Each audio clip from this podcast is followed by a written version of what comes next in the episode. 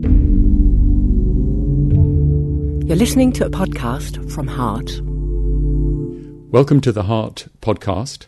My name is Keith Fox. I'm a professor of cardiology and president of the British Cardiovascular Society, and I'm here with Professor Sir Rory Collins, and we're talking about cholesterol. So, Rory, why is there still any debate about cholesterol in 2012? Well, I think in the past we didn't have drugs or diets that really produced substantial reductions in cholesterol, and the trials that were done didn't generate clear evidence about the benefits, and there was a lot of controversy um, some 20 years ago. But since the statins became available, uh, and large trials of statins have been done, we've found really clear evidence of the benefits of lowering LDL cholesterol with statin therapy. Each one millimole reduction in LDL reduces risk by about one fifth. Uh, the more you lower LDL, the bigger the reduction in risk.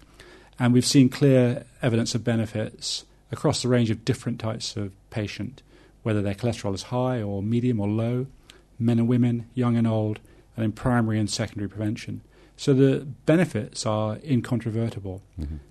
So, a clear and powerful message about even relatively modest reductions in LDL, and even better with bigger ones, having clinically important uh, effects. And maybe one of the controversial areas, or what the areas that was controversial, is towards the lower end of the spectrum. In other words, how low cardiovascular risk is it still worthwhile to be on a statin?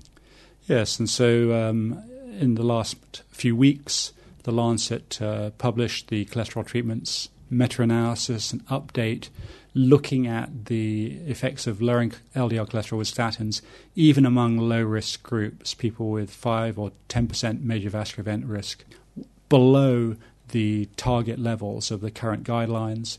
And even among them, there was clear evidence of a reduction in the risk of major vascular events, and the absolute benefits, albeit smaller than for higher risk individuals, really far outweighed uh, the side effects of statins. Really, the main side effect being being myopathy. Mm.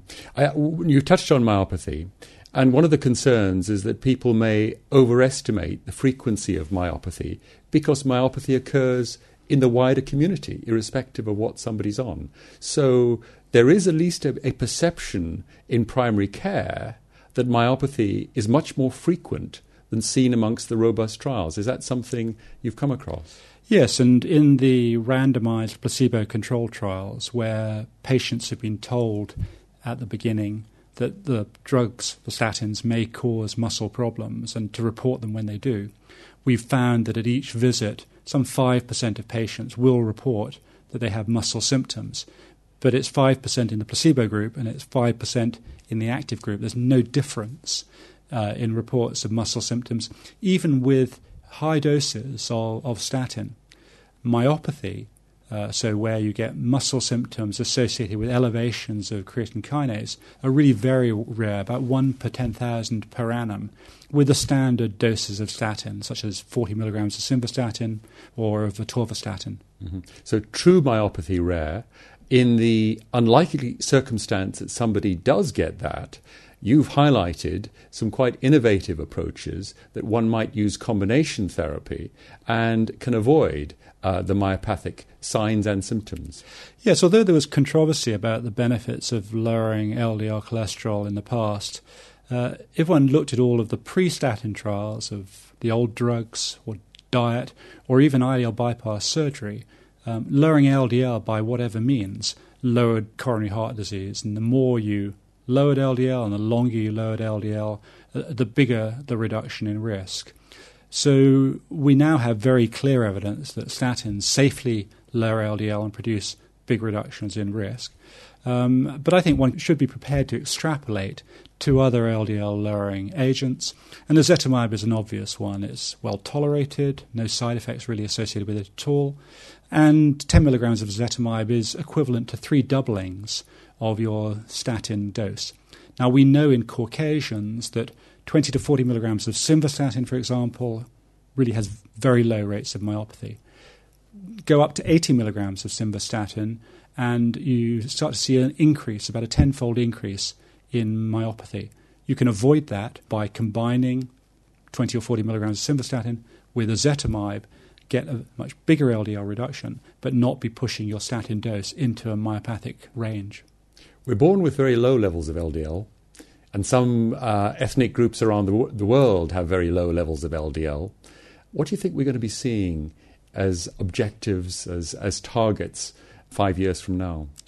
Well, yes. I mean, the rural Chinese, for example, um, had uh, LDL levels that were somewhere around one millimole per litre, and they had uh, coronary heart disease rates which were about 5% of the Western rates.